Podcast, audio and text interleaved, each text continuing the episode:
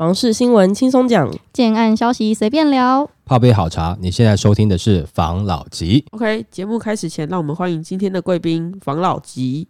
对我我是自己人，我不是贵宾。没想到可以跟他讲一样的话。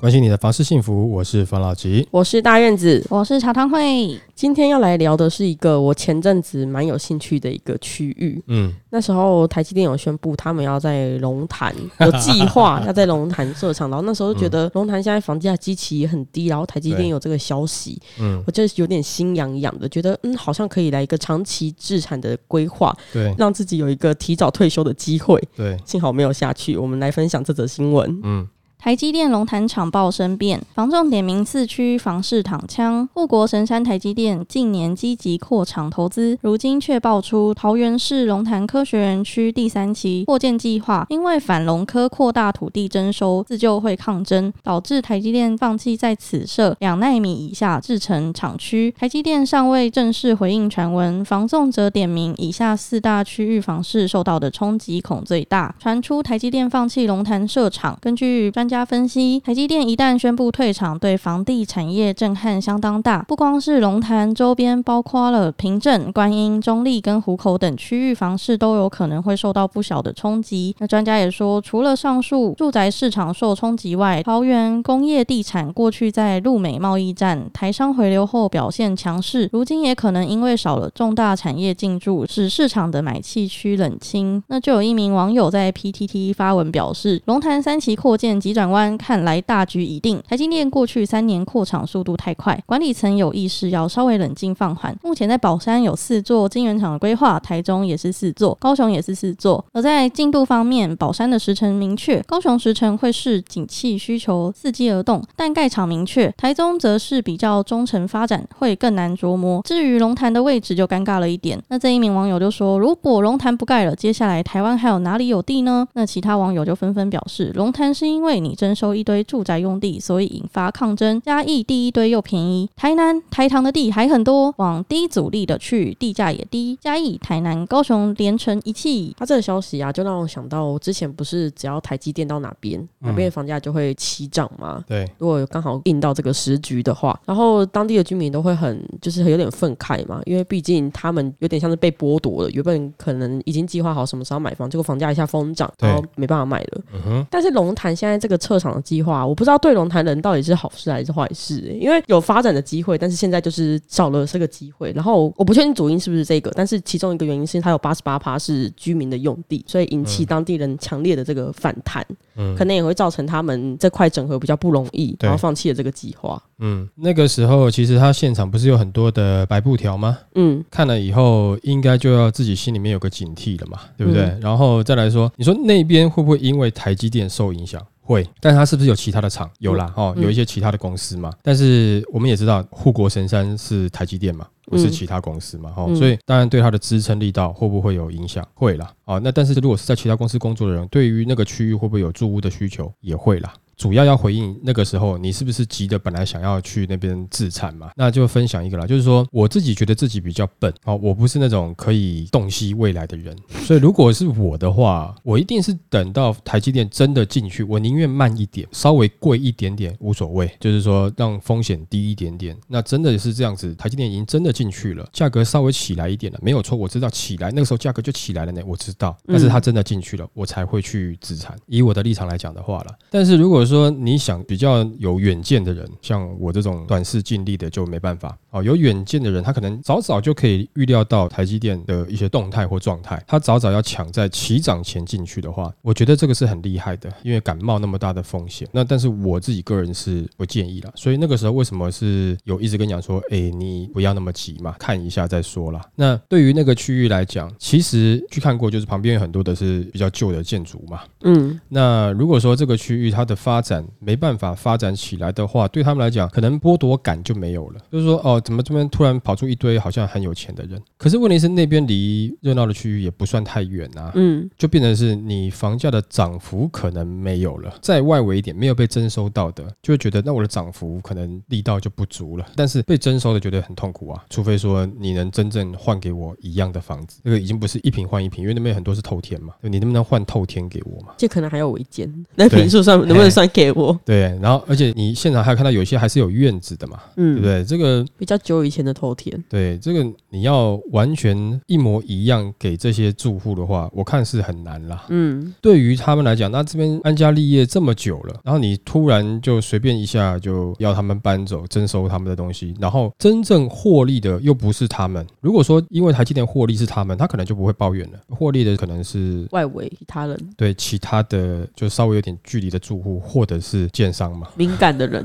那所以对他们来讲，就觉得说我不喜欢哦，我不要啊，嗯所以他觉得台积电没来也没差，反正他没来，我的生活也是这样子啊。对我没影响对他来了，我不见得更好，那他干嘛要来？哦。那但是如果说对于那边我们知道嘛，那边有些案子是有投资客进去的嘛，现在是不是脸绿了？是啊，应该很绿耶，很绿啊，因为你的价格一定很难上去，而且这边的供给量哈有一个不能说超额了，但是有一定的量了。但你其他公司的人有多少人是有办法跟你接手的，或是跟你租的，这就不清楚啊。但是你知道，本来是讲说台积电它的厂会带来更大的工作量，对不对？那现在看起来好像就没办法啦。那我觉得台积电像这样的状况又不是第一次这样子，就是说之前也有说要去，后来不去的，因为它毕竟是私人企业嘛，又不是说政府单位你突然不去，然后会被人家挞伐嘛，所以他觉得，哎，那既然那么难征收，那就先这样子吧。好了，那这个就分享到这边啦，好不好？好就是说最近那边的一些的状况啦。好来下一则，争议比龙潭更大，为何台积电不弃宝山？网接关键布局。桃园龙潭科学园区第三期扩建计划原本拟定台积电二纳米以下厂址，但因附近住户抗议传出声辩，令人联想到竹科宝山新厂。当地也曾有类似抗争，就有网友认为程度比龙潭激烈很多，但台积电没有第一时间放弃，好奇两者的差异。那这一名网友他就在 PTT 上面发文，指称竹科宝山新厂也曾有过类似抗争，包括了郑家祖坟拆迁吵了很久，争议也很大，甚至有居民开怪手阻挡、砸椅子或砸鸡蛋，抗争长达三到四年才落幕。如今二纳米宝山厂正在动工，反观龙潭厂爆发争议没多久，抗争激烈程度也不如宝山厂，但台积电果断放弃征收土地，好奇为何差别待遇？那回顾宝山厂的争议，宝山园区扩建工程于二零二零年三月征收土地时，运瑞科技不满公司遭破迁，曾经举白布条抗议，更扬言征收土地从我尸体上采过。不仅如此，占地四千平、拥有一百七十八年历史的郑家墓园家族人士不满竹科管理局要求自行拆迁，否则进行挖掘，也曾诉诸媒体控诉。二零二一年也曾有土地遭到征收的，乡民众据抗议，争议程度确实不输龙潭厂。那文章就有吸引网友留言，有人认为建厂需求性不同，并且表示宝山市原厂只扩张重要性，也就是交通方便高，不能轻易放弃。但龙科三就可有可无，反正都是根据地外，不好搞就换地方。还有人将原因归咎于交通条件，更强调宝山厂就在交流道旁边，龙科离国三真的还有点距离。竹科是台积电的大本营，不可能舍近求远。反观桃园当然不能比。那另外也有一个观点认为，宝山厂与龙潭厂的功能不同，还点名宝山是研发基地，并且强调人才都在竹科，一堆人自产叫他们换地方上班，搞不好就跑了。新竹呢也有研发加总部，全球只有一个地方，其他都是工厂可以替代。研发全部集中宝山，何况还有一个抢得凶的高雄。那桃园因此可有可无，研发中心设到外县市，一堆人立刻转职或退休，当然不可能放弃。那纵观台积电逐线宝山的经济效应，对房市也有显著影响。根据内政部实价登录显示，宝山乡从二零二一年第四季到二零二二年的第四季，平均住宅单价就从一字头来到三字头，平均年涨幅超过八成。就有房中业者分析认为，宝山乡的房市表现增温，确实与台积电进驻有关。由于房价大约竹北市的一半。加上竹北和关埔等地的房市已接近饱和，更能吸引购物族青睐，需求稳健，连带推升区域房价。它这个新闻其实有点像是延续上一则我们讨论的内容。嗯，这个东西，因为龙潭在取消的时候，我也有在想，因为最近台积电扩厂的就那几个店嘛。对宝山它的确之前也是争议颇多，对，啊，我也是有一个问号。嗯，他这个会做这样子的决策，真的是因为地利之变吗？不然呢？他现在就是在原本在竹科啊，那个他的现在的这个就有点像是扩厂的感觉啊，就是在这附近而已啊，串联在一起嘛。嗯我所有的公司在这边串联，哪一场要去哪一场办事都算方便嘛。那我今天去一个新的区域，不止我过去，那有一些的相对应的厂商是不是要过去？不管是他我的供应链干嘛的，嗯对嗯不对？我在新竹这边是原本就有啦，那会反映在成本上面吧。虽然说他那边是研发中心啊，嗯，但是你人员往返，或者是这个沟通上面，或是在同一个区域，总是对于企业来讲，这个成本应该是节省更多的啊、那新竹的房市不就是只要是台积电又有新的扩厂，它就是注定会涨，因为那个扩厂计划不会有不太稳定的情况。但是问题是，张忠谋不是前几天又讲说，他认为台积电大概就顶多好个三十年吧，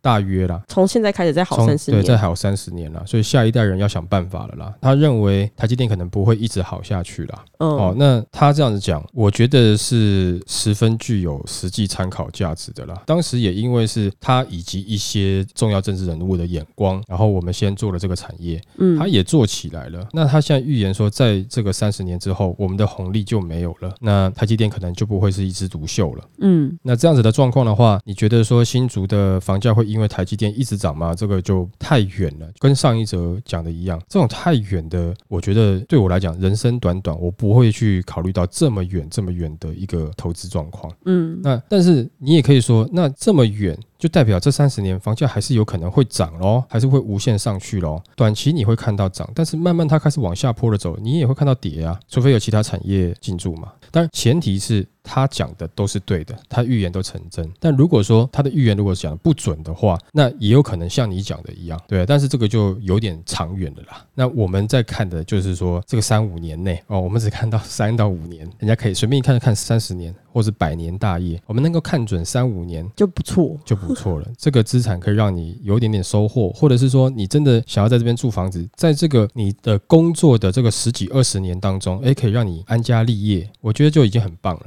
哦，嗯，你你没办法去考虑到这么远的东西。那但是以现在来看，新竹的房价的确会因为科技产业在目前来讲还算是台湾比较热门的行业啦，收入是比较高的行业，会带动这个区域的房价上涨。其实不要讲说带动这个区域的房价上涨，你们自己去看也应该知道，其实新竹的物价蛮不低的呢。嗯，跟北市真的是讲实在话啦，可以说一模一样，甚至说有时候你会觉得还有贵一点点的。然后又不是很好吃。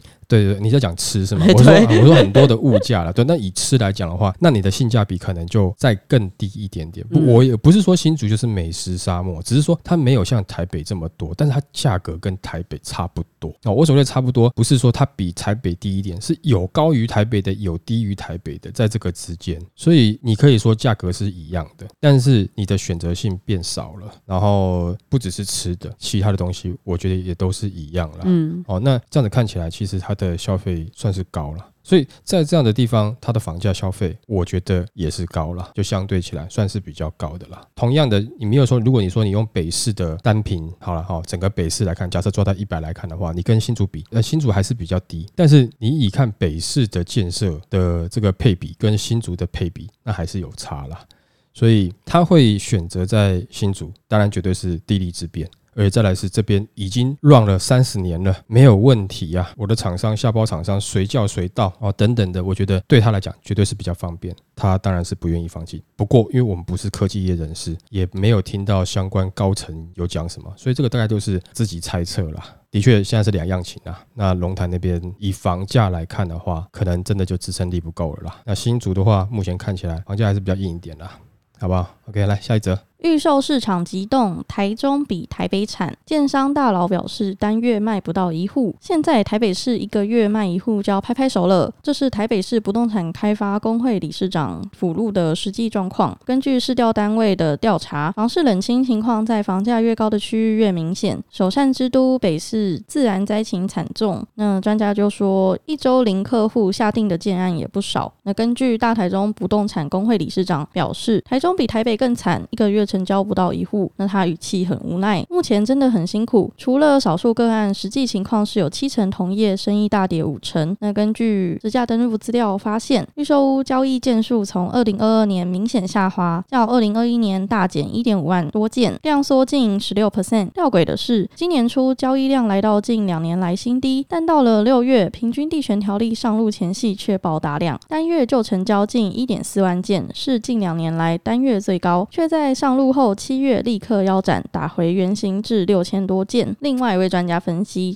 表示，虽然目前实价登录看起来预售屋交易件数表现尚可，但实际情况却是很多投资客赶在禁止转售前上车。这种政策制度的因素影响，并不能代表预售屋实际的市况。目前明白摆在眼前的，不管建商或民众都相当的保守。以前只要身上有点钱，就立刻去买预售屋，因为初期投入资本小，又有交屋前转卖获利出场的弹性。但现在坦白说，不会像过去激进。那就有一名常年投资房地产的 S 小姐就说自己今年以来只买了一间预售屋，光考虑就长达了半年。以前哪会这么龟毛啊？感觉对了就出手，现在不能转售，要考虑很多。那平均地权条例上路后，预售屋只要有已购客解约就得申报住记。内政部地政司表示，从七月一号统计到九月二十一号，全台预售屋解约申报达九百七十二件，其中以桃园市、高雄市各六十件最多，解约最多要赔建商。房屋总价的十五 percent，以千万宅来说，就得损失一百五十万元。对一般上班族来说，不是小钱。判断两大原因：一是投资客看坏后市，认为房价将至少下修一成以上才提前认赔出场；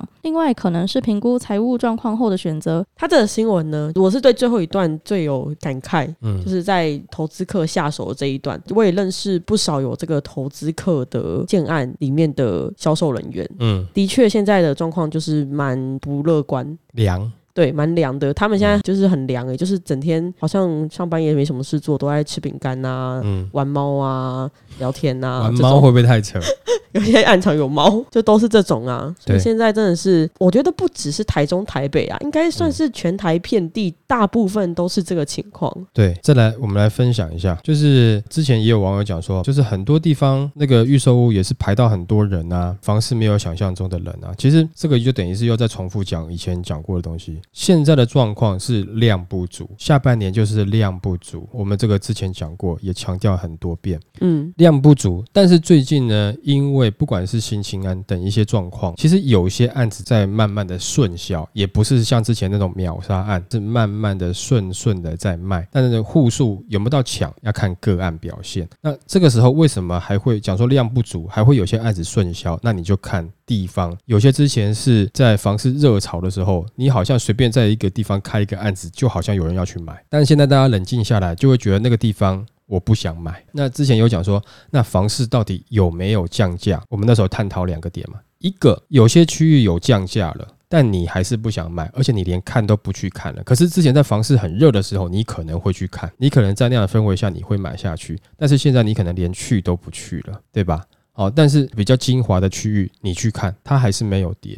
市场人变少了，但是这些人都去比较精华的区域了。大家都觉得说，现在市场冷了，我本来可能买不起的，但是我现在应该要买得起比较精华的区域了吧？但去发现，哎呦，好像还是买不起，因为你要抢那个区域的人没有变少太多，嗯，那那些区域的案子也没有到太多了，所以看起来的状况是那边可能慢慢的顺销，那就看你去看的案子到底是属于哪一种。你去看到哦，现场人还很多，没有错，你看的区域应该是不错的。那那种比较偏一点的，你可能去看就没有了，就是凉凉的，可能真的像你讲的养猫一样嘛。嗯，对不对？然后另外一个我们探讨的是说，如果经过大幅的上涨，然后现在再回档，你认为是降价还是不降价？这个就是看每个人自己自由心证了嘛。因为我原本认知是这个区域的房价，好了，举例了五十万一平好了，现在涨到了八十万一平，然后呢，因为最近比较冷，跌到七十五万一平。我请问你，到底是你感觉是有涨还是没涨？